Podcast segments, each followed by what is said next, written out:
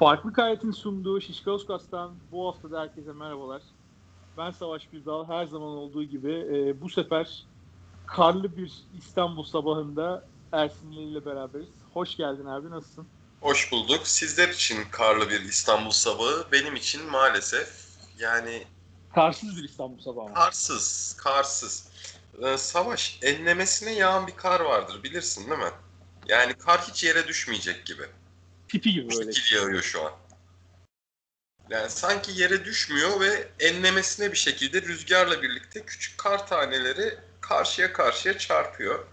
Bu kardan bir şey çıkmaz. Ama bu şekilde bu hızla devam ederse de bir 2-3 santim örtü yapar. Çok özendim açıkçası. İnsanların karın içinde yüzerken benim ulan bari şey oluyor, bari kar yağıyor, bunu gördük e, şeklindeki avuntuma çok üzüldüm. Ne yapalım? Karın canı sağ olsun. Sonuçta Ama abi nadir sen- gözüken bir doğal olayı oldu artık. Evet, İstanbul için gerçekten nadir yani. Evet. Bir kere yağarsa şanslıyız. Evet, eskiden de eskiden de biz istiklale takım elbiseye çıkardık bu arada yani. Eskiden abi en favori olaylarından bir tanesi tam All Star hafta sonunda kar yağması ve pazartesi gününde okulların tatil olup benim pazar gece maçı izleyebilmemdi. Küçükken bir çocukken. Kaç 11 kere oldu bu? 10-11 yaşlarında falan bahsediyorum. Hep bunu beklerdim sadece bir kere oldu. İyi bari bir kere olmuş abi. Evet, bir kere oldu ve ama yalnız o bir kere olan, olanı da hiç unutmam asla. Yani hayatım sonuna kadar unutmayacağım. Şey şeyde oldu bu bir kere oldu dediğim. Ee, Michael Jordan'ın son All Star maçı o iki uzatmaya giden maç orada oldu. Onu Çok izleyebilmiştim canlı. Jordan'ın estirdiği maç mı diyecektim ki. o- Aynen öyle evet. O maçta oldu. Gerçekten onu hayatım boyunca unutmayacağım o yüzden. Ee, hayatın nasıl gidiyor peki? Mutlu musun?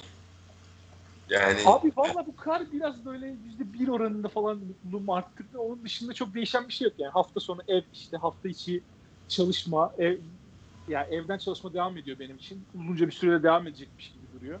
Vakit bulabildikçe işte böyle dışarıya yürüyüşe falan çıkmaya çalışıyorum. Ee, akıl ve fiziksel sağlığımı koruyabilmek adına. Onun dışında da çok bir şey yaptığım yok yani. iyi abi temiz. Yani e, Efes'in kolay fikstürü gibi rutine bağladım ben de bu arada. Düzenin içinde düzenin içinde galibiyetlerle devam ediyoruz deyip Efes'e geçeyim mi? meşhur bağlamalarından biriyle. Efes e, bence kadro olarak Euroleague'in en zayıf takımı ve Euroleague'in de en kötü oynayan kimkisiyle e, bir hafta geçirdi. İkisi de iç saha maçıydı ve ikisi de Alba Berlin maçının ilk yarısında biraz sıkıntıya düştü ama rahat oyunla kazandı. Ben Kimki maçını izleyebildim. Açıkçası sahadaki herkesin gerçekten biz buraya eğlenmeye geldik hissini aldığını gördüm. Buna Kimkililer de dahil. Yani ben de çok keyifli oturdum. Ben de onlarla birlikte eğlendim. Sen ne düşünüyorsun o maç için? Abi iki maç üzerinde konuşalım. Şimdi ben e, sen Alba'ya mı Euroleague'in en kötü kadroya sahip olan takım diyorsun? Bence kadro kalitesi olarak en kötü Alba.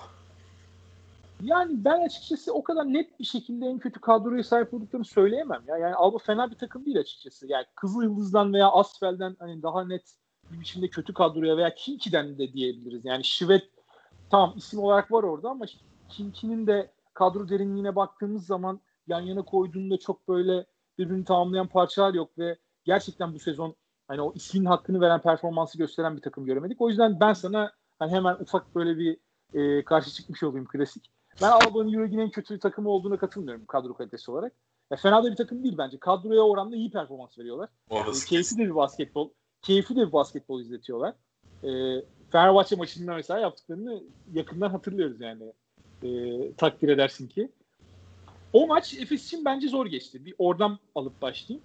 E, o maçta 3. çeyrekte çok iyi bir Efes serisi var. Ama yani ilk, ilk yarıda da felaket oynayan bir Efes vardı. Yanılmıyorsam 8 sayı e, önde kapattı Alba ilk yarıyı. Üçüncü çeyrekte işte e, Misic orada sazı eline aldı. Dunstan, e,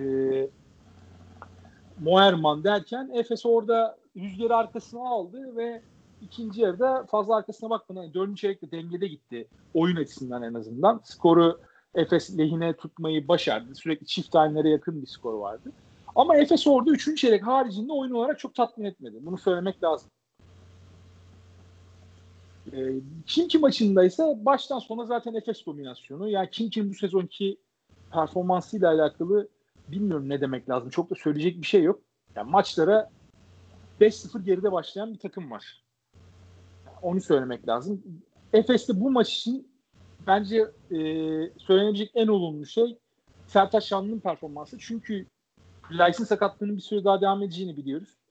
E, orada Efes'in yani Dunstan iyi gidiyor son dönemde bence. Ama Efes'in orada alternatif olabilecek ve e, Dunstan'la daha zıt oyun stiline sahip. Özellikle mesela Real Madrid maçında Ergin Ataman Sertaç'ı çok kullanmıştı. Tavares'i boyalı alanın dışına çıkarmak amacıyla. Orada Sertaç istenen performansı verememişti. E, bu maçta üçlüyü de soktu. Yine dışarıdan birkaç isabetli şutu var. O ritmi yakalaması Sertaç'ın önemli çünkü plase olmadığı zaman rakip e, uzunları dışarı çekecek. O 5 e, dışarıdan oyuncuyla oynamasını sağlayacak Efes'in stile sahip bir oyuncuya ihtiyacı olabiliyor Efes'in. Geçen sene Sertaç bunları çok iyi yapmıştı. Bu maçta o açıdan Sertaç'ın ritme girmesi açısından e, onlar adına güzel bir antrenman oldu diyelim. E, Larkin de fena oynamadı bu maçta. Yani Larkin son dönemde biraz parlamıştı Barcelona maçıyla. Sonrasında Real Madrid maçında o performansın uzağında kalmıştı. E, dileyelim ki önümüzdeki dönem için çünkü Efes'in de artık yavaş yavaş zorlu fikstürü başlıyor. Efes'in de önünde işte Makabi maçı var bir tane. Fenerbahçe ile oynayacak. Zenit deplasmanına gidiyor haftaya. Efes de kolay maçlar beklemiyor. Efes'in ritme girmesi adına kendine e, olan güvenini tekrar yakalaması adına o Barcelona maçıyla başlattığı ama Real Madrid maçında yarım kalan sürecin devamını getirebilmesi adına Efes için bence güzel bir hafta oldu. Yani Album maçında bence e, zaman zaman sıkıntı çıkarabilen bir takımı yendiler. Onu söylemek lazım. Yani büyük takımlara karşı da Alba'nın dönem dönem böyle çok sorun yaşattığı maçlar olduğunu biliyoruz. E, bu açıdan Efes'i bence takdir etmek lazım bu haftada. Bu kadar rahat özellikle ikinci maçın çok rahat zaten onu saymıyorum. Alba maçında da yine e, yani nispeten rahat bir galibiyet aldılar. Orada bir çeyreğin bile yetmesi Efes'in aslında ne kadar iyi takım olduğunu gösteriyor bence. Ya bundan sonrası için istiyorsan Canan Musa ve e, Efes'te sakatlıktan hala dönemeyen Simon ve Plyce var. Bu oyuncular özelinde biraz konuşalım. Sen Musa ile alakalı ne düşünüyorsun mesela? Onu merak ediyorum. Musa ile alakalı ne düşünüyorum? Bence e, boyu itibariyle iki pozisyonu çok rahat doldurabilecek bir oyuncu. E, iki numara ve üç numarada çok rahat ikisinde de iş yapabilir. E, topu yere vurma konusunda bence Boboa kadar etkili değil. Hani evet, orada bir orada bir eksikliği var. Yani Efes'in çünkü e, iki topu yere vuran oyuncuyla oynamaya çalıştığını düşünürsek işte Boboa, Simon, Larkin, Misic e, burada Musa'nın varlığı biraz e, oyunun farklı bir şekilde oynanmasını gerektirebilir oyunda olduğu dakikalarda.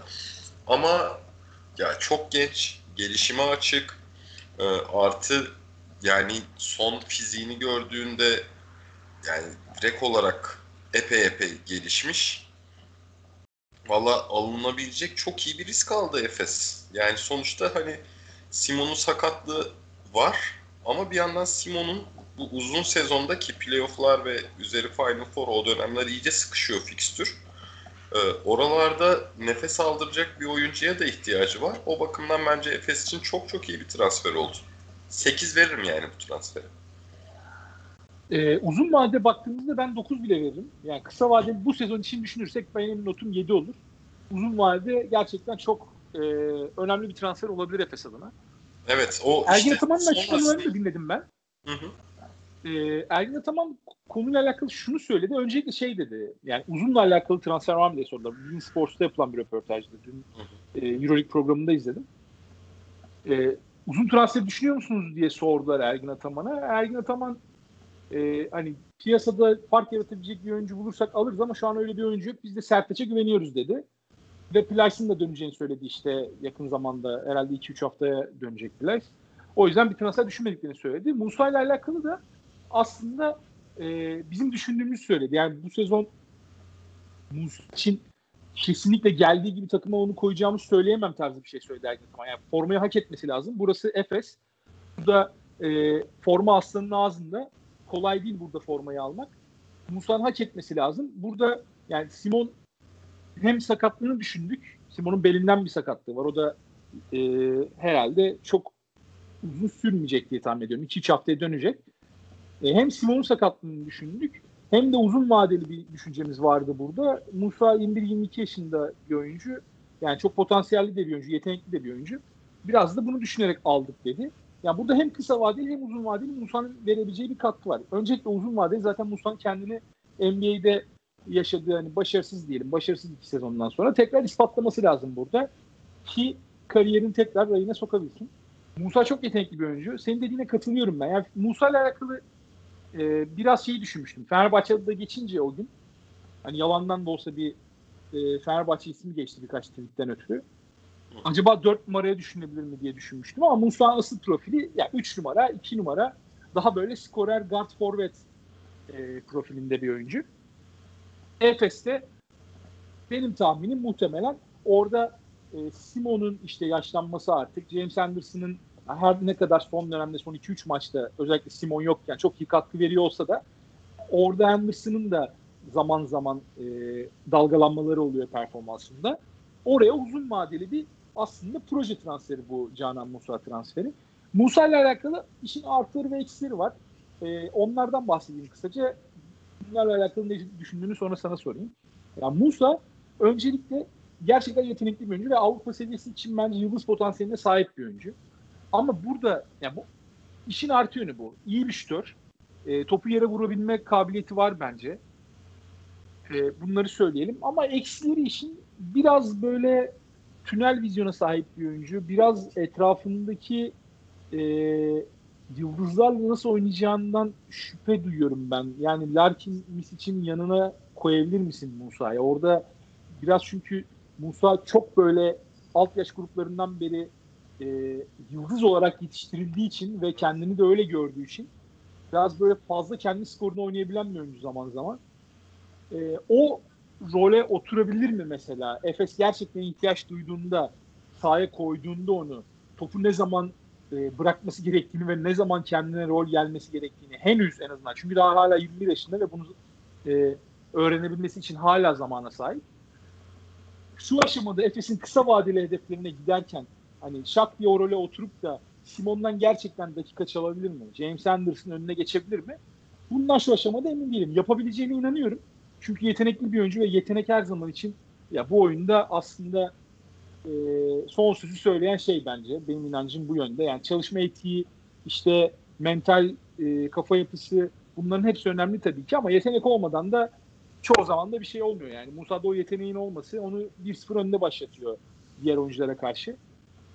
Ee, sen ne düşünüyorsun bu konuyla alakalı? Yani orada bir ki yani Musa aslında 21 yaşında olduğu için gerçekten e, Larkin ve için önüne geçecek bir oyuncu değil yani. Onu söylemek lazım. Hı hı. Yok, Ama işte kendini öyle görüyor mudur?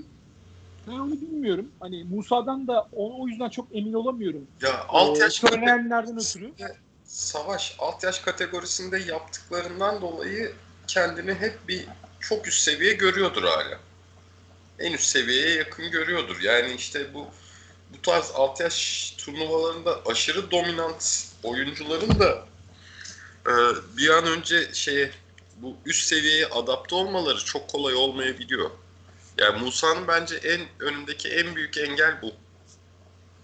Yani bu rolünü rolünün ne kadar benimseyebileceği ve topu ne kadar paylaşabileceği gösterecek Efes'te. Çünkü Efes'te top her zaman yani Larkin Mitsic, Larkin Boba, Larkin Simon, Mitsic Simon. Yani bu topu yöneten oyuncularda top genelde kalıyor. İşte şey e, perde sonrası kısa devrilmelerle uzunları görüyorlar. Plyce ya da Sertaç'ın orta mesafeleri. Topu hızlı dolaştırıp 4 numarada çaprazda Singleton ya da Moerman'ı bulmayı tercih ediyorlar. Efes'in aslında yani kitaptaki oyunu şey yani e, çok rahat ya yani izlediğinde iki maç izlediğinde herkesin ezberine girebilecek türden bir oyun. Ya bu oyunda Musa'nın rolü daha çok tamamlayıcı köşelerde şutları bitirecek. Aynı zamanda işte kısa e, kısa forvet pozisyonundan rebound'a vesaire ekstra katkı sağlayacak. Ama zaman içerisinde zaman içerisinde de gelişebilecek bir role sahip. İşte ilk andan ilk andan ne kadar uyum sağlayabileceği aslında bu sene vereceği katkıyla doğru orantılı. Ama gelecek seneler için gelecek seneler için de yani yapılabilecek en iyi yatırım. Yani hemen Katılıyorum ben de sana. Ya Efes'in şansı da şu işte ama bunu Musa'ya kabul ettirebilmek mesele. Ee, hemen adapte etmeyi gerektirecek bir kadro yapısı yok Efes'in. Yani Fenerbahçe için işte 4 numara 4 numara dedik durduk. E ne olacak? Direkt o şey olacak. Değil mi? Ee, söyle şunu. Serum etkisi yapacak yani. Anında etki vermesi gereken bir şey. Fenerbahçe'nin 4 numara transferi ama Efes'in Musa transferinde anında etki e, vermesini gerektirecek bir durum yok. Ama, ama o, o katkıyı da hızlı şekilde alırlarsa zaten ne hala yani. Musa da bunun farkındadır diye düşünüyorum. Çünkü direkt şampiyonluğa oynayan ve e, önünde ciddi oyuncuların olduğu bir takıma geliyor. Yani burada Ergin Ataman'ın Musa'yı monte etme gibi bir zorunluluğu yok rotasyona. Eğer ki Musa istediği performansı veremezse ki Ergin Ataman'ın açıklamaları da o yöndeydi. Musa'nın dakikaları az olacaktır. En azından kritik maçlarda. Belki e, ligde daha fazla oynayabilir veya kim ki maçında 20 dakika oynardı bir hafta önce gelsin. Yani Kimki maçında 30 dakika da oynardı bir hafta önce yani. gelsin. Tam ona uygun bir maçtı. Evet. E, tam işte, yeni oyuncuyu alıştırma maçıydı yani. Ya Anderson çok fazla fiziğiyle oynuyor ve lig, lig Avrupa bayağı oynuyor. İşte onunla ligdeki maçlarda değişir. İşte Simon'u belki ligde daha az kullanmasına sebep olur. Ya bu tarz artıları olur. Ya bu sezon için aslında bir sigorta diyebiliriz. Evet evet. Yani için. COVID, uzun COVID vade için sezonunda. evet. Bu uzun vade için de önemli bir proje. Doğru. Adına. Abi sonuçta Büyük bak Sertaç, olabilecek bir proje. Sertaç mesela Covid'den iyi dönemedi. Daha yeni yeni geçen seneki performansını sağlıyor. Efes Covid'in sıkıntılarını da çok yaşadı. İşte bu tarz kadro genişletme hamleleri her şeyi dışta bıraktığında yine artı yazar yani. Efes için başarılı bir transfer valla. Bir de Avrupa evet, evet, potansiyeller, Avrupalı potansiyelleri Türkiye'de izlemek de benim ekstra hoşuma gidiyor. O da işin şey kısmı yani hani seyirci yorumu kısmı da böyle. Ben mutlu oldum Efes adına. Ya bu tip prof, e, yüksek profilli Avrupalı oyuncuların Euroleague'de olması zaten genel olarak Euroleague için bir artı. Çünkü evet evet. Yani Euroleague'e baktığımızda 25 yaş altında çok fazla oyuncu göremiyoruz yani. E, yüksek potansiyel diyebileceğimiz. Biz geçen sene hatırlıyorsun seninle konuşuyorduk. Ee, işte yılın genç oyuncusu Rising Star ödülü. Adam bulamıyorsun yani Rising Star ödülü Doğru. verecek.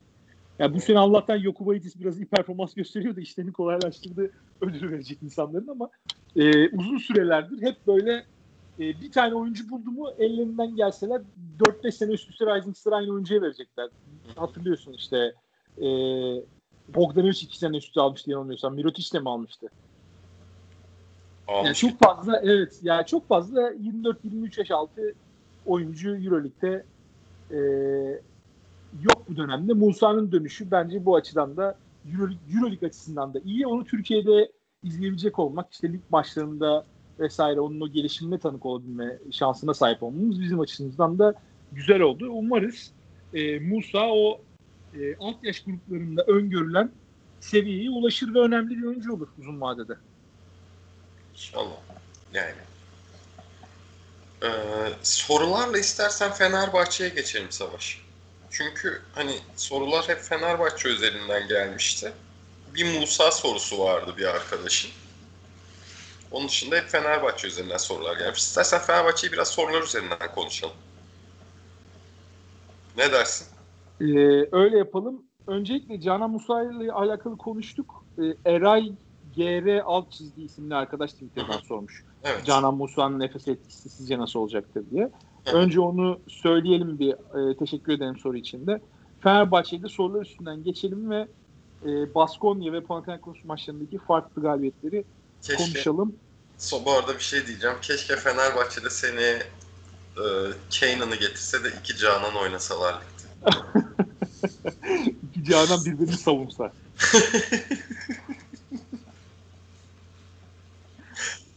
Ee, ben şöyle bir soruyla başlayacağım Savaş. Hatta yani hani ben bir soruları istersen ben sorayım sana. Ee, çünkü Fenerbahçe'den yani Fenerbahçe'den dolayı seni mutlu yakalayamıyoruz genelde. O yüzden senin mutluluğunu paylaşmak istiyorum bu hafta. Peki abi tamam. Ee, Melik sormuş. Melik Akşit gibi bir nick. Melik Akşit olabilir soyadı da. Abi selam. Geçen hafta Kızıl Yıldız maçı sonrası takıma daha tam ikna olmamıştın. Şu son iki galibiyet takım hakkında fikrini ne ölçüde değiştirdi veya değiştirdi mi? Ben şahsen %50 ikna oldum diyebilirim. Burada ben kısa bir şey söyleyip sana topu atacağım. Ee, ben hani biliyorsun sene başında maç maç gitmek çok zevkli. Bu takımı böyle izlemek lazım demiştim. Yani bu hafta benim için Meste'den bir hafta oldu deyip topu sana atıyorum. E, bu hafta benim için de Messi'den bir hafta oldu. Çok keyifli basketbol oynadı Fenerbahçe. Bunun uzun vadede ne anlama geldiğini, yani Fenerbahçe Euroleague'de bir sezon nereye kadar gidebilir? Bu başka bir bağlam ama şunu söylemek lazım yani basketbolun amacı sonuçta izleyenlere keyif vermek. Bu hafta Fenerbahçe'yi izlerken e, yani rakibin kim olduğundan bağımsız. Mesela Efes Kinki maçı da tamam Kinki'nin çok kötü olduğundan bahsedebiliriz sabahlara kadar. Belki Euroleague tarihinin en kötü sezonunu yaşayacak Kinki bu sezon bittiğinde. Ama sonuçta Efes o maçta keyif verdi mi? Verdi yani. Sen 40 dakika ekranın başına oturduğun zaman basketboldan keyif almaya çalışıyorsun. Abi Kimki de keyif verdi bu arada. Kimki de keyif verdi. Abi 39 sayı fight dedikleri bir maçta çok da keyif almamışlardır umarım yani. Keyif verdiler evet ama Bence yani iyi şeyleri yapmayarak keyif verdiler. Savunma yapmayarak keyif verdiler sonuçta. Yani Efes'in 99 sayı atmasına izin vererek gerçekten keyif verdiler evet. Ya Panathinaikos maçında da benzer bir durum vardı Fenerbahçe'de.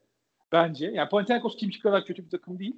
Onu söyleyeyim ama yani Panathinaikos'ta biraz böyle sudan çıkmış balık gibiydi. Koçu yeni gelmiş işte e, Kataş'la anlaştılar ama Kataş çarşamba akşamı e, Telekom'la e, bir maç oynadı. Ondan sonra Panathinaikos'un başına geçti. Telekom karşısında bir maç oynadı. Telekom'la bir maç oynadı derken kaybetti hatta orada da. Sonra geldi işte Cuma günü Fenerbahçe'ye karşı oynayacak. E, Fener, zaten Panathinaikos e, Yunanistan'dan İstanbul'a e, Cuma günü gelmiş. Doğru düzgün bir antrenman bile yapmamışlar İstanbul'da. İlk topla buluşmaları maç öncesi ısınma şeyde şut antrenmanında.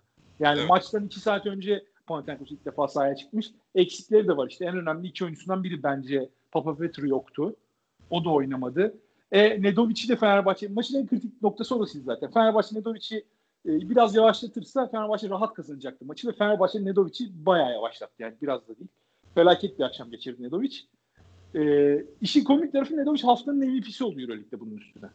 Yani önceki maçta 33 atmıştı çift maç haftası olduğu için. Yani Euroleague ikisini nasıl tek bir potada eritip bu ödülü veriyor bilmiyorum ama biraz komik geldi bana. Yani 9'da 1 attıktan sonra da Fenerbahçe maçında Nedovic'in haftanın MVP'si olması gerçekten garip geldi bana. E, neyse ya Fenerbahçe mutlu etti. İzlerken gerçekten ben keyif aldım oynanan basketboldan.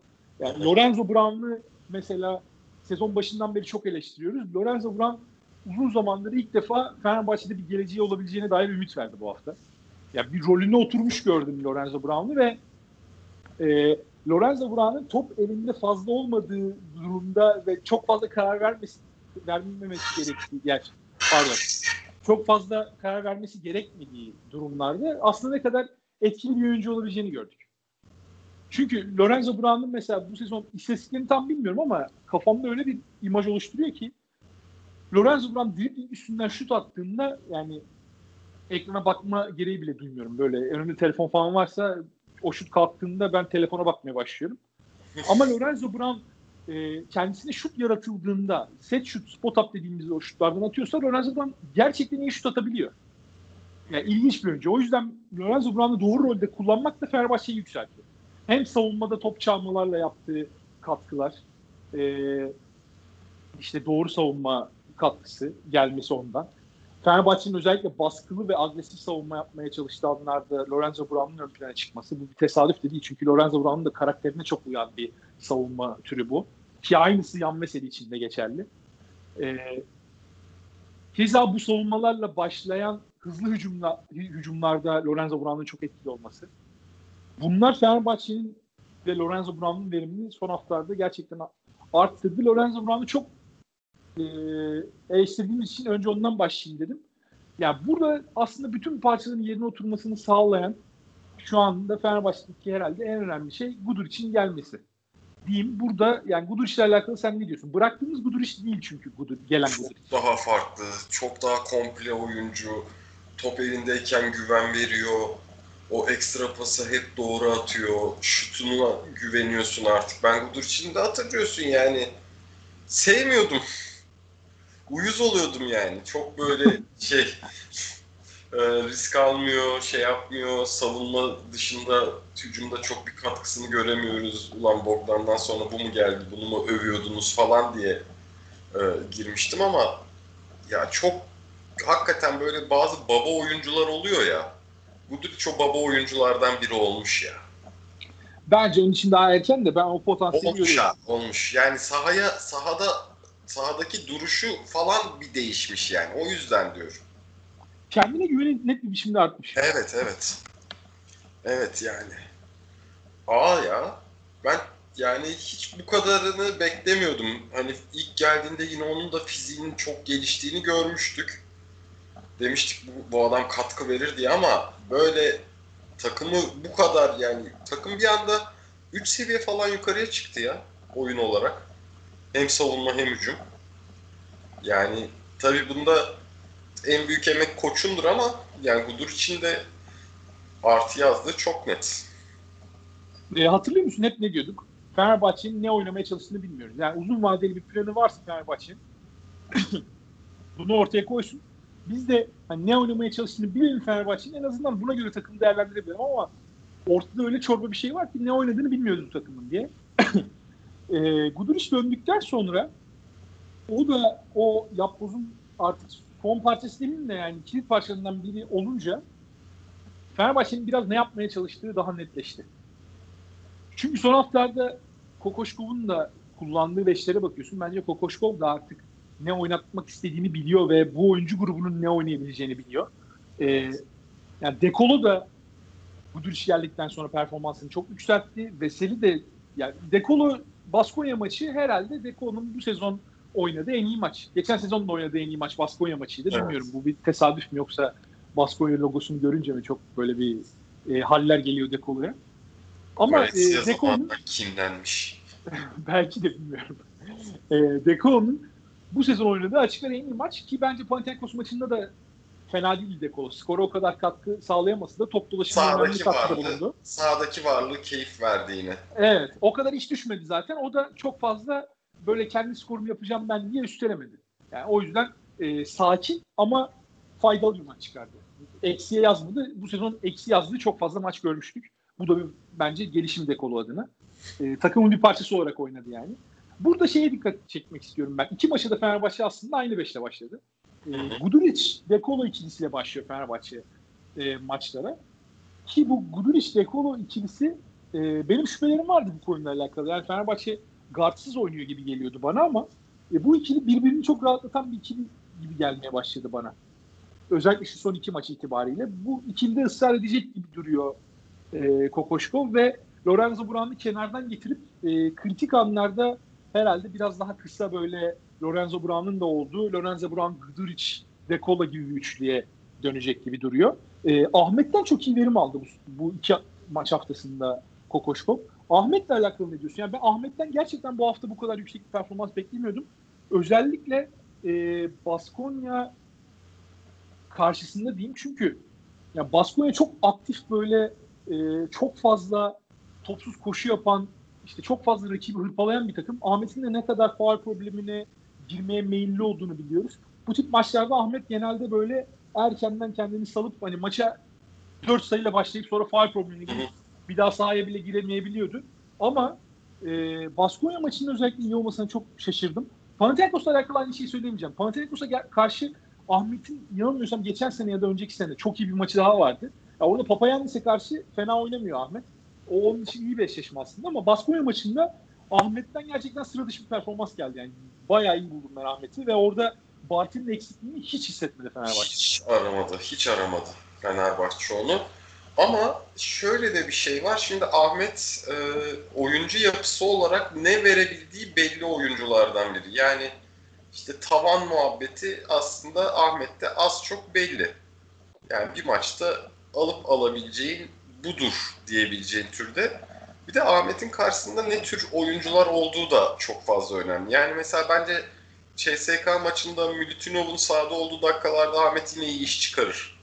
Muhtemelen yine zaten Ahmet ilk 5 başlar CSK maçına diye bir tahmin yapayım şimdiden bir hafta. Ama ama işte mesela aklıma ne geldi diyelim ha. Barcelona maçı iç sahada ligin sondan ikinci haftası Barcelona maçı. Ahmet orada Davis'e karşı tökezleyebilir. Milano maçı Heinz'a karşı sıkıntı yaşayabilir. Yani Ahmet biraz da aradığı karşısında aradığı uzun tipini bulduğunda ona göre iş yapabilen tarzda bir oyuncu. Ama işte Alperen takas dedikoduları biraz herhalde hırslandırmış da kralı. Çünkü hani karşısındaki rakip oyuncudan bağımsız yani sahada nerede durduğunu bile e, bilmeyen tarzda bir şeydeydi. Çok yani başı kesik tavuk gibiydi Ahmet sahada bu şeyde bu sezonun genelinde.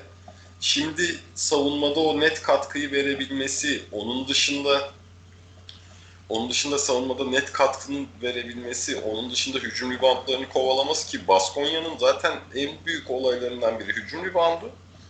Yani bunun tamamen önüne geçilmesindeki en büyük sebep Ahmet'in ve Veseli'nin çok aktif e, rebound performansları. Aynı zamanda Pierre. Yani bu üçünün rebound performanslarıyla aslında Baskonya'yı da baya baya harcadı Fenerbahçe.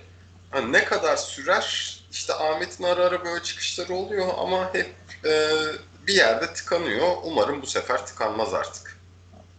Aslında takımın iyi oynamasında oyuncuları da ne kadar yükselttiğinin bir ispatı gibi. Evet. Fenerbahçe'nin bu hafta. Evet. Evet işte o yüzden dedim hani aslında temel sebep koç diye.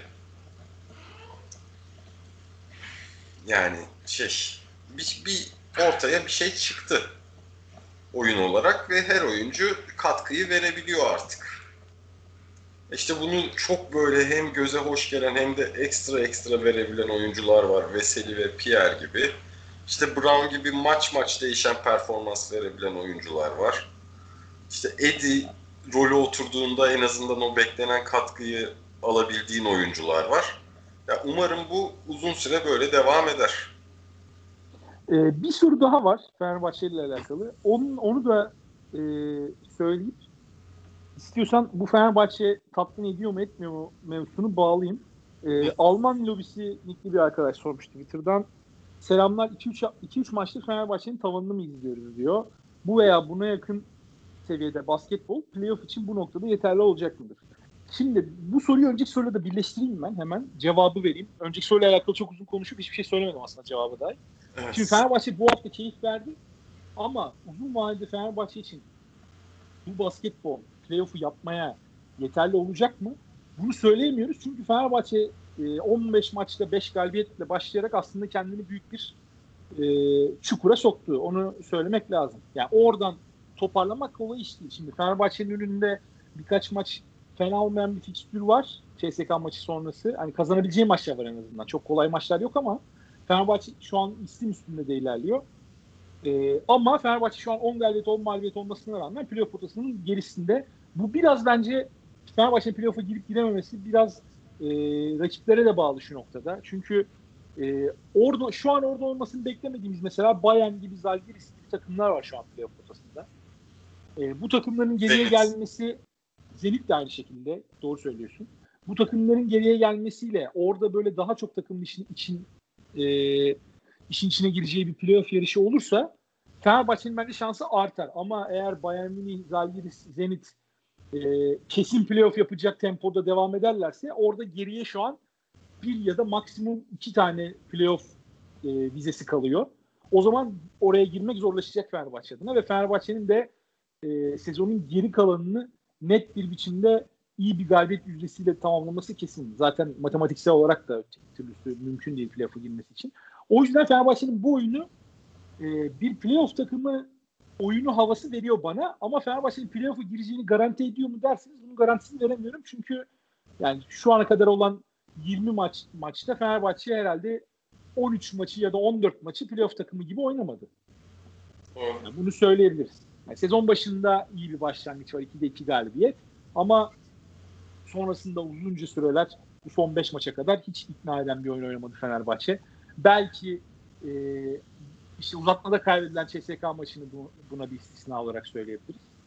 Ama dediğim gibi yani Fenerbahçe şu an ikna edici bir oyun oynadı.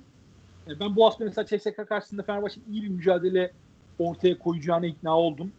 E, ben 35 sayı fark yiyeceğini düşünmüyorum Fenerbahçe'nin. Barcelona deplasmanında olduğu gibi. Ama uzun vadede bu playoff'a yetecek mi? Bu biraz artık e, ligin geri kalan takımlarının da durumuna bakıyor. O yüzden Fenerbahçe, Fenerbahçe'nin artık CSK'dan çok farklı CSK çok farklı mağlup olsa ben hiç şaşırmam abi bu arada. Ciddi söylüyorum. Ya olabilir olmaz demiyorum da Fenerbahçe o inancı verdi en azından. Fenerbahçe daha evet. özgüvenli gidiyor o deplasmana şu an. Tabii tabii. Zaten e, Kokoşkov da şeyi e, Dekolo ve Veseli'yi Beşiktaş maçına çıkarmadı mesela. Yani bu da bu da aslında biraz oyuncular dinlensin. CSK maçına dinç bir takım olarak çıkalım şeyi de veriyor.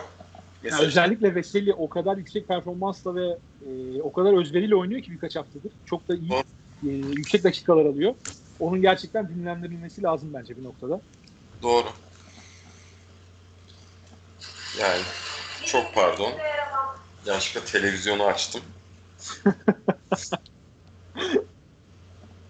ee, şey e, Savaş e, şimdi ben bir soru daha sormak istiyorum sana. Bir soru daha sormak istiyorum sana. Hemen gitti. ha. Fenerbahçe Beko'nun basketbolunu oynayış tarzı açısından NBA'ye mi yoksa Avrupa basketboluna mı yakın görüyorsunuz? Arada bir yerdeyse hangi açılardan NBA'ye yaklaşıyor ve Kokoşkov etkisi nerede devreye giriyor bu noktada? Buna sen cevap ver. Benim de cevabım var. Aytaç Temiz'e de sorusu için çok teşekkürler. Ee, ya NBA yaklaştığı nokta bence Fenerbahçe'nin reboundu alır almaz gaza basma isteği. Özellikle Lorenzo Brown sahadayken. Ee, bunu söyleyelim. Avrupa basketbolunda da yaklaştığım noktalar var. Son haftalarda Fenerbahçe biraz and uzaklaşıp böyle daha fazla e, pota altından oynamaya mesela işte postapları zorlamaya Ulanovas üstünden işte bu hafta mesela Ahmet üstünden postapları sayı için değil daha ziyade topu içeri indirip sonrasında dışarı çıkarabilmek için zorlamaya başladı Fenerbahçe pota altı oyunlarını. Biraz Obradoviç döneminden bunlar aslında aşina olduğumuz şeyler. Fenerbahçe'nin kadro profiline de uyan şeyler. E, işte Daşan Pierre'i sürekli mesela e, o dirsek dediğimiz serbest atış çizgisi etrafında serbest atış çizgisinin bittiği noktalarda e, sırtı dönük kullanmaya çalışıyor Fenerbahçe doğru eşleşmeleri yakalayıp. Mesela bunlar Avrupa basketboluna benzeyen noktalar olarak düşünebiliriz. Ama ben e, şu an çok net bir NBA Avrupa basketbolu ayrımı olduğuna inanmıyorum. Onu, önce onu söyleyeyim. Mesela CSK Avrupa basketbolundaki en iyi takımlardan bir tanesi. CSK bir NBA takımı gibi oynuyor ya da Avrupa basketbol takımı gibi oynuyor diyebilir misin? Ben Yok işte mesela. bence zaten Aynısı... biraz kavramlar da o kadar da yani NBA basketbolu, Avrupa basketbolu bu net olarak da bir ayrım yapmaya da gerek yok zaten. Yani benim demek isteyeceğim şey buydu. Evet yani biraz aslında bu çizgi birbirine yaklaşmaya başladı tarz olarak.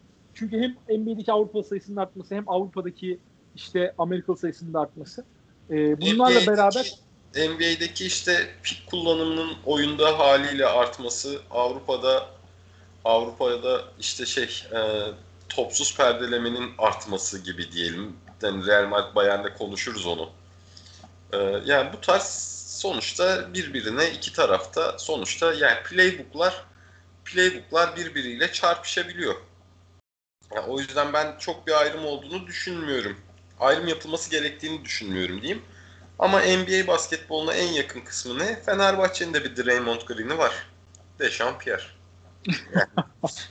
o kadar o kadar efendi, o kadar efendi, gitmem ben ya. Efendi Draymond. Abi yani garibanın Draymond'u bu olur ya. Ya bu hafta Bak, biraz Draymond gibi oynadı. İkinci üçlüğünü yapıştırdı. İkinci üçlüğünü yapıştırdı Beşiktaş maçında. 10'a 8 maç. 2'de 2 üçlükte başladı yine. Ya oğlum adamın üçlük performansı, üçlük yüzdesi ne kadar arttı ya. Evet. Sezon başında hiç sokamıyordu. Artık boş kaldığı zaman Pierre ben Hiç tamam, kaçırmıyor yani. Hiç kaçırmıyor ya. Ben şeyden daha çok güveniyorum bu arada. Eddie'den daha çok güveniyorum şu an Pierre'in düşmeni. Eddie'nin koşarak attığı üçlüklere şimdi hasta olmaya başladım bu ara. Eddie çok ilginç bir oyuncu ya. Ben vallahi ee, seviyorum. Savunma katkısı da vermeye başladı. Yalnız pot altında vesaire ya bu tarz mücadeleleri çok fazla vermeye başladı takım. Ya potansiyelinin ya da şöyle potansiyelinin değil de ne olduğunun farkına vardı takım. Yani bu Fenerbahçe o Yudohlu, Veseli, Bogdanovic'li domine edebilecek takım değil. Bu takımın hiçbir zaman efordan geri düşmemesi lazım. Oyuncu oyuncu yapısı da buna uygun. İşte Guduric işte diyoruz. Fiziğiyle bunu yapabiliyor. Pierre, el sokmadığı hiçbir top yok. E, Veseli zaten yani hani bunu inşallah sakatlanmadan devam edebilir. Ya Avrupa'nın en iyi uzunlarından biri ve her zaman atletizmiyle ön plandaydı o oyunu. Yani bir yandan bir yandan pasını da geliştirdi, şutunu da geliştiriyor. Yani komple bir önceye evriliyor ama yine de en fazla yani sahada vesileye baktığında yine atletizm ve e, nerede durduğunu bilme e, öne çıkıyor. Yani düşününce bu ne olduğunu bilerek oynama çok fazla artık attı Fenerbahçe. Ulanovas'ta Ulanovas'ta 4 olur mu diyorduk. Ben Panathinaikos maçında 4 oynadığı anlarda çok beğendim bu arada Ulanovas performansını. Ulanovas sezonun en iyi maçını oynadı herhalde Panathinaikos maçında. Evet, evet. İstatistiğe aşırı yansıdı mı hatırlamıyorum ama çok keyif verdi Ulanovas'ı da izlemek. İstatistiği yansıdı abi muhtemelen çünkü en yüksek skor yaptığı maçı da olabilir bu sezon. Bilmiyorum işte yani bir üçlüğünü hatırlıyorum. İki kere şeyden oynadı. Ya yani 11-12 sayı gibi aklımda kalmış o yüzden dedim. Ee, hemen bakıyorum. 15 sayı abi. 15, 15 sayı, sayı tamam. Evet. Tamam. 3 tamam. üçlüğü var. Ve çoğunda 4 numaradan verdi bunları. Ya 4'ten de iyi katkı verdi, 3'ten de iyi katkı verdi bence. Ben evet, iki pozisyonda evet. da beğendim. Evet. Ya işte mesela Pierre Ulanovas, Pierre Ulanovas, Veseli aynı anda sahadayken 3'te 4'ü birlikte değişmeli oynayabilirler. Guduric, Pierre, Ulanovas üçlüsü sahadayken pivotun kim olduğundan bağımsız takımın boyu inanılmaz uzuyor. Ya böyle böyle artıları var artık Fenerbahçe'nin. Yani konuşması da izlemesi de keyif veren bu tarz artıları var. Ee, başka bir soru. Ee, Allotrop sormuş. Fenerbahçe Beko'da hem savunmada hem de hücumda bu akışkanlığın sürmesi için Bartel'in tam zamanlı 5 numara oynaması gerekmez mi? Çünkü 4 numaraya geçtiğinde takımda mobilite eksiği meydana geliyor. Bence çok haklı. Bartel, Bence de haklı. Bartel'in de yani 5 numarada takımı da her zaman e, daha yukarıya çektiğini gördük ama bir 4 numara transferi olmadan da Bartel 4 numarada süre almaya devam edecek.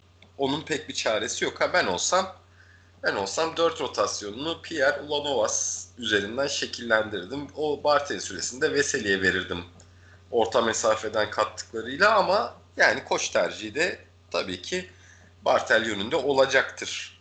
Sonuçta hani sen kimsin ki Veseli'ye 4 numarayı veriyorsun da derler adama. Ee, bir soru daha geliyor Mustafa Uzun. Dekolo ağzımıza bir parmak bal mı çalıyor yoksa bu seviyede kalmasa da iyi performans verir mi? Kadronun takviye ihtiyacı var mı? Bu iki soruyu soralım. Bir de üçüncü sorusu var Mustafa'nın. Onu da ayrıca soracağım. E, bence Dekolo herhalde sezonu yani Baskonya maçında oynadığı oyunla Panathinaikos maçında oynadığı oyunun arasında bir yerde bitirirse Fenerbahçe için bayağı iyi bir senaryo olmuş olur bu. Ben Baskonya performansını hani bütün sezonu yayabileceğini zannetmiyorum artık bu saatten sonra. Hem skor olarak hem oradaki e, nasıl genel oyun seviyesi olarak yani ben bu se bu seviyede kalmasa da iyi performans verirden yana kullanıyorum buradaki. Savaş sana tercihimi. Savaş sana sen Arsenal'i çok izlediğin için Mesut Özil özelinde Dekolo'yla böyle benzettiğim bir soru sormak istiyorum. Ee, şimdi Alex'te de Fenerbahçe bunu yaşadı. İşte Mesut ve Alex oyun tarzı olarak Alex biraz daha skora yakın ama benzer profilde oyuncular. Ee, Mesut Özil'in arkasını her zaman sağlam mı tutma, tutmak gerekiyor mesela şeyde ya da Dekolo'nun. Dekolo'nun yanındaki parçalara her zaman daha çok savaşan, topa hamle yapan, e, adamını kaybetmeyen türde özellikle özellikle oyuncularla mı kurmak gerekiyor? Dekolo'dan daha iyi performans almak için. Dekolo'nun hücumda verebileceklerini daha enerjik verebilmek için. E, bence Dekolo biraz fazla böyle maintenance isteyen bir oyuncu. Yani fazla e, böyle daha kısa süreli bakıma girmesi gereken bir oyuncu. Hı hı. E, Dekolo şöyle söyleyeyim yani savunmada bir kere şart etrafına yırtıcı oyuncular koymak. Çünkü rakipler Dekolo'ya atak edecekler savunmada. Bu belli ve birilerinin Dekolo'nun arkasını kollaması gerekecek savunmada. Hı hı. O yüzden Gudur için gelmesi bence savunma açısından da iyi olur Fenerbahçe adına. Ee, hücumda da benzer bir şekilde yani hücumda artık şu noktadan sonra Dekolo o Fenerbahçe'nin onu alırken hayal ettiği patlayıcı oyuncu değil. Hı hı. O yüzden o patlayıcılığı da biraz azalmışken Dekolo'nun Dekolo'ya pozisyon hazırlamak lazım biraz. Yani Fenerbahçe'nin Guduric gelene kadarki beklentisi Dekolo'dan pozisyon hazırlaması yönündeydi. Şu an biraz Dekolo pozisyon hazırlamak zorunda olan değil de hani kendisine pozisyon hazırlanabilen ve onları bitirebilen role geçtiği için ki hala bence yine yüksek seviyede pozisyon hazırlaması gerekiyor Dekolo'nun Fenerbahçe'nin ondan ihtiyaçları doğrultusunda. Ama Dekolo'nun rolü biraz buna evrilince pozisyon hazırlama zorunluluğundan biraz daha böyle e, alışkın olduğu skorer pozisyonuna evrilince Dekolo'nun rolü. Dekolo daha verimli olmaya başladı. Yani işte Bunu şey... söyleyebilirim Dekolo için. Yani Dekolo'nun işte yanına atıyorum bir tane nokta şutör, bir tane Guduric e, gibi komple all bir oyuncu. İşte uzun Ahmet yani böyle takımlarda daha mı hücumda verimli olur yoksa Dekolo'yu bitirici rolde mi kullanmak lazım? İşte Dekolo'nun bence istikrarı için tam olarak kulüpte rolünün belli olması lazım diye düşünüyorum. Hani Mesut veya Alex özelinde dememin sebebi de oydu. Yani hani bu oyuncular nasıl en rahat, en konforlu oynar? Yani çünkü bence ya, futbolla basketbolu çok benzer tutan şey bu tarz oyuncuların iki sporda da varlığı. Ee, bu tip oyuncu alıyorsan takımı etrafına kurmak zorundasın bu tip oyuncunun yani. Hı-hı. Bu net net yani. Bunun daha ötesi yok. Gördün mü? Mesut'u da böyle sıkıştırırım araya işte. Abi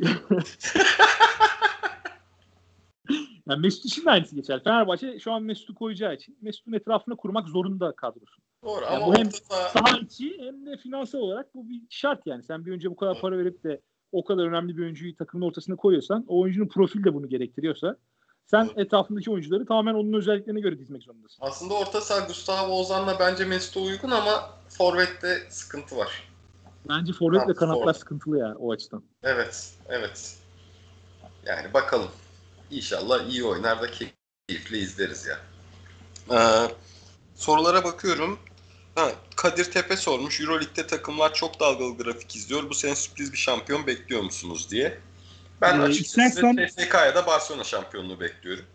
E, ben de katılıyorum sana. Ben de sürpriz bir şampiyon beklemiyorum. Yani dalgalı ilerliyor performanslar ama yine tepedeki takımlar hani kendi seviyelerinde dalgalanıyorlar. Çok aşağılara doğru dalgalanmıyorlar. Ya, yani. Şu anda şu anda ben şu dörtlünün 3 maçlık seri kaybedeceğine inanmıyorum. Real Madrid, Barcelona, CSK ve Efes. E, tabii burada Efes'in kimle oynadığı önemli. Yani Efes o üçlüden biriyle oynarsa tabii şimdi senaryo şey, değişebilir. Diğer diğer takımlara bu dört takım her türlü 3 maçlık seriyi kazanır.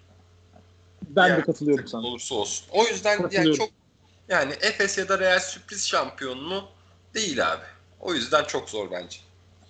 Ee, CSK maçını ben izleyemedim Fenerbahçe maçını izlediğim için CSK Barcelona'yı ama özellikle ikinci yarıda biraz özetine bakma şansım oldu. Ee, paramparça etmiş savunmada CSK'yı Barcelona. Sen izleyebildin mi? Abi ben de senin gibi parça parça yakalayabildim. Hı hı. Yani orada e, bir herhalde Higgins'in performansına bir evet. parantez açmak lazım. Ya ikincisi de her ne kadar biz övsek de yani, e, yaratıcı olarak %99 oranında Mike James'in eline bakan bir takımın belli limitleri olabiliyor. Yani özellikle Barcelona gibi hani artık elitin de eliti savunma takımlarına karşı yani Mike James bile zorlanabiliyor. O yüzden ben çok garip karşılamadım. Mirotic'in yokluğuna rağmen çünkü Barcelona savunmada inanılmaz kitledi CSK. Yani savunmasıyla kazandı aslında bu maçı. Doğru. Doğru zaten o ikinci çeyrekteki savunmada onu gösterdi. Peki şimdi bir soru. Ee, bunu çok fazla konuştu insanlar maçın özelinde. Çok gördüm. Higgins'e topu verdi. Savunmada bütün takım çok aktifti. Ve Higgins'e top vererek şey Barcelona CSK karşısında bence rahat da bir galibiyet aldı. Ee, peki Mirotic geldiğinde Higgins ve Mirotic arasındaki top paylaşımı ne kadar sağlanabilir? Çünkü ya, Higgins, Higgins'in düştüğünü gördük. Sezon boyunca. Geçen senelere nazaran. Bu da top Ee, paylaşımındaki sıkıntılarla alakalıydı. Mesela Kalates de daha iyiydi. Şimdi o yıldızlardan bir tanesi mesela Mirotic devreden çıkardı. Haliyle Kalates'e de Higgins'e de düşen hatta Abrines de iyiydi bence. Hı hı. Ee, bu üçlüye düşen yük artıyor. E, bu oyuncular da zaten kariyerlerinin e, önceki dönemlerinden daha yüksek yükleri e, sırtlayarak oynamaya alışmış oyuncular. Hı hı. Bunun karşılığını verebiliyorlar. Şimdi Mirotic geldiği zaman e, bu oyunculara düşen pay hücumunda özellikle daha da az, biraz azalacak. Saras hala o e, dengeyi kuramadı ama belki de mesela Mirotic de bunun farkında olarak dönecek takıma. Diyecek yani bu adamlar bensiz CSK deplasmanında gittiler kazandılar. Yani ben de bunun farkında olmalıyım ve bu takım gerçekten hani birbirine yakın seviyede oyunculardan kurulu bir takım diye belki o bilinçle dönecek. Çünkü bazen e, büyük takımlarda özellikle bunu biliyoruz. Yani bazı maçlar olur sezonun bir noktasında. Dersin ki tamam bu maçı bu takım deplasmanda kazandı. Bu artık sezonun gidişatını değiştirdi bu takım adına. O farkındalığa herkes sahip ve bazı şeyler artık hani yerine oturmaya başladı. Klik etti dersin yani hani.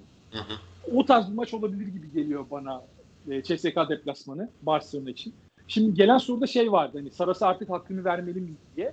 Bence bunun devamını getirsin diye alındı Saras zaten. Yani Saras'ı şu an hakkını verecek bir şey yok. Çünkü Barcelona Pesic de olsa Final Four yapacaktı geçen sene. Ya Saras'a bir de hakkı Yani şampiyon vermez. olması lazım Saras'a hakkını vermemiz için. Euroleague GM'leri yani Zenit akıyor, Trinkieri, Trinkieri valla yani eline kalabilenlerle inanılmaz top oynayan bir takım kurdu. Ama Euroleague GM'leri en iyi koçu Saras, Saras seçti ligin ilk yarısı için. Aslında bir yandan yani hakkını veren de veriyor ya. Abi bence işte şekilde. acele ediyorlar. Acele ediyorlar. Abi Çünkü saçmalık zaten ya o oylama. Yani 3 mağlubiyetle 2 mağlubiyetle şu an ligin zirvesinde olsaydı belki diyeceğim ki orada bile ben e, erken olduğunu düşünüyordum. Çünkü bu takım şampiyonluk için kurulmuş bir takım ve şampiyon olmadığı sürece bu takım başarısız olacak. O yüzden şampiyonun belli olduğu güne kadar Saras'ın burada yani bence hakkını almasını gerektiren bir şey yok. Öyle, onu söyleyebilirim ben. Saras bu işe imza attığı anda bunu kabul ederek buraya imza attı. Öyle de bir iş bu. Yani her ne kadar senin elinde böyle Rolls Royce ayarında bir kadro varsa da bunun da e, getirdiği avantajlar kadar dezavantajlar da var. Özellikle işin e, medya tarafı, işte mental tarafı açısından. Yani burada Barcelona'nın alacağı mesela bir Final Four mağlubiyeti belki tamam şey olacak hani Barcelona bütün sezonu getirdiği en yüksek seviyede oynadı. Final Four'da bir şanssızlık yaşadı ve elendi gitti olacak. Belki haksızlık olarak görülebilir ama elinde bu kadar para harcadığın yani Euroleague'de en çok para alan ikinci oyuncunun iki katı kadar para alan bir oyuncuyla oynadığın bir kadro varsa yani bunun da yapacak bir şey yok. Barcelona e, bunları bilerek başladı sezona ve bu kadroyu da bunların hepsini bilerek kurdu dediğim gibi. Saras da bunları bilerek oraya imza attı. O yüzden Saras'ın e, bu takımı bir şampiyona çevirmesi lazım. Yani Saras'ın pes için üstüne ekleyeceği şey o olacak. Çünkü Doğru. yani Mirotic'ten falan bahsediyoruz. Bir de üstüne Karates de geldi bu sezon. Düşün kadrodaki. E, bolluğu düşün yani. Saras'a o noktaya kadar ben çok büyük övgüler dinlemesi e, taraftarıyım. Onu söyleyebilirim. Doğru. Hatta yani sezonun şu CSK maçına kadarki kısmında yani Pesic dönemindeki Barcelona'dan da çok da bir fark görmedik oyun olarak. E, doğrusu söylemek gerekirse evet sana katılıyorum ama işte şu CSK maçında şu ışığı verdi Barcelona. Keşke keşke Ee, CSK maçında tam izleyebilseydik ama FB'mizde böyle keyif verirken insanın başka maç açası gelmiyor be. Ben ara ara baktım yine ya. Yine e, büyük maç olunca insan mecbur hissediyor. Kendini bakmak zorunda hissediyor. E, işte Barcelona o ışığı verdi. Bunun devamını getirebilecekler mi onu göreceğiz. Doğru. Doğru. Ee, Bayern Münih Real Madrid maçını ikimiz de izledik tamamını. Muhteşem bir maçtı. Yani Bayern Münih inanılmaz ya. Yani ne diyeyim nasıl söylenebilir? Böyle bir şey sıkışır bir yere çıkartamazsın. Ekstra efor sağlar falan. Real Madrid galibiyeti o şekilde aldı yani. Çekiştire çekiştire aldı. Ama işte yani elinde Carroll gibi bir çilingir varken de alıyorsun yani maçları. Abi elinde Carroll gibi bir çilingir var. Şey Tavares gibi bir de böyle direkt kapıyı kıran adam var yani. Çok ilginç bir Doğru. kadro değil mi? Doğru. Doğru ama işte Reynolds da Tavares'i bir ara bayağı zorladı ya. Abi Reynolds zorladı evet. Yani Reynolds Sinir bozuyor bir de Reynolds. sinir bozucu oyuncu hakikaten. Bir de Tavares gibi böyle hani şey olur ya böyle. Tavares'e karşı Reynolds fizik olarak da öyle kalıyor. Böyle bir tane ufak sinek gelir böyle dadanır sana üvez gibi. Böyle yakalayamazsın bir türlü sürekli elin içinden kaçar falan. Reynolds hakikaten öyle kaldı şeye karşı yani Tavares'e karşı ama bir noktada da Tavares artık duvara yapıştırdı bıraktı yani. Onu da söylemek lazım. Fizik olarak çünkü e, klasik anlamda pivot fiziğine sahip diyebileceğimiz bir oyuncusu yok Bayern'in. Bütün maçı 5 numarada Radosevic, Gist ve e, Reynolds'ı döndürerek geçirdiler. Bunların en uzunu tahmin ediyorum 12-13 santim falan kısa şeyden Tavares'ten. Bu da iyimser bir tahmin oldu. Yani 15 santim bile olabilir bu. Ee, öyle olunca da Tavares zaten bütün maçı şey gibi oynadı böyle.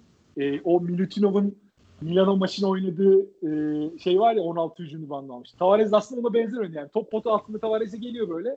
Tavares sanki ilkokul çocuklarıyla oynarmış gibi onların arasından ya smaç vuruyor ya basket faal oluyor. Bir omzu koyuyor zaten herkes dağılıyor etrafındaki. Tavares o havada biraz bir maç oynadı. Ama e, Bayern'in kontrolde olduğu dakikalarda ki bu da maçın büyük çoğunluğu değildi aslında. Real Madrid'in kontrolünde geçti. Bayern yanılmıyorsam e, son çeyreğe kadar Sadece ilk basketi attı. Son çeyreğe kadar sonrasında hiç öne geçemedi bayağı. Hep 6-7 farkta tutabildi. Arada işte Lucic soktu. Bir 3'e indi. Tak yine bir Laprovito'la bıraktı. Tavares hücum reboundu aldı bıraktı falan böyle. E, oyun hep şeyde yani getirdi getirdi olmadı. Sonunda getirdi ama o da işte son son topu çok kötü kullandı bayağı. Son topu korkunç kötü kullandı. Ee, şey diyorsun değil mi? Wade Baldwin drive evet abi. önüne bombayı Evet abi. Evet. evet yani işte orada bizim Tanju bence... şey bizim Tanju Mola'da yazdı. Trinkieri yine son topta nasıl batıracak diye. Hakikaten Trinkieri'nin son toplarda biraz daha şey olması gerekiyor galiba. Yani şu ya ben orada suçu biraz daha gerekiyor. Baldwin'e buluyorum ya. Yani Baldwin de çok iyi bir maç çıkarmadı. Özellikle dışarıdan isabeti yok yanılmıyorsam çok da güvenemiyor. Güvenemedi kendine. Real Madrid bunu bilerek onu işledi yani. Oraya yönlendirdi sürekli Bolton'u. Uzatmaya da ben kötü maç çıkardı konusunda pek katılmıyorum sana da. Kötü maç çıkarmadı ama karar anlarında da doğru kararı alamadı bu sefer. Biz hep onun için övmüştük Bolton'u de. Yani Bolton mesela orada drive'da Gis'in eline bombayı bırakmasıyla orada atmasını beklerdim ben. Ya orta mesafe bile olsa rahat bir pozisyon yakalamış gibiydi. Orada atabilirdi. Bir de ya Bayernli oyuncular birkaç pozisyon var mesela. 5'e 1 falan giderken Tavares'in korkusundan frene bastılar. İşte yerleşmesini beklediler falan. Yani Tavares öyle bir korkusu aldı ki Bayernli oyuncular potaya gitmekten çekindiler. Yani potaya gittiler de dönemediler. Hani gidip blok yersin ondan bile bahsetmiyorum. Yani potaya gidemediler bile. Tavares korkusundan. Tavares öyle bir korku salmıştı yani. Ama Baldwin son çeyrekte biraz daha ulan şey e, şeyin sonu gibi Kurtlar Vadisi Çakır'ın ölüm sahnesi gibi. Yürü be Hekimoğlu ölümden öte köy mü var diyerek. ya ben orada mesela Baldwin'den o bloğu yemesini beklerdim abi. Gir, çarpış Tavares'de bloğu evet abi. ye yani.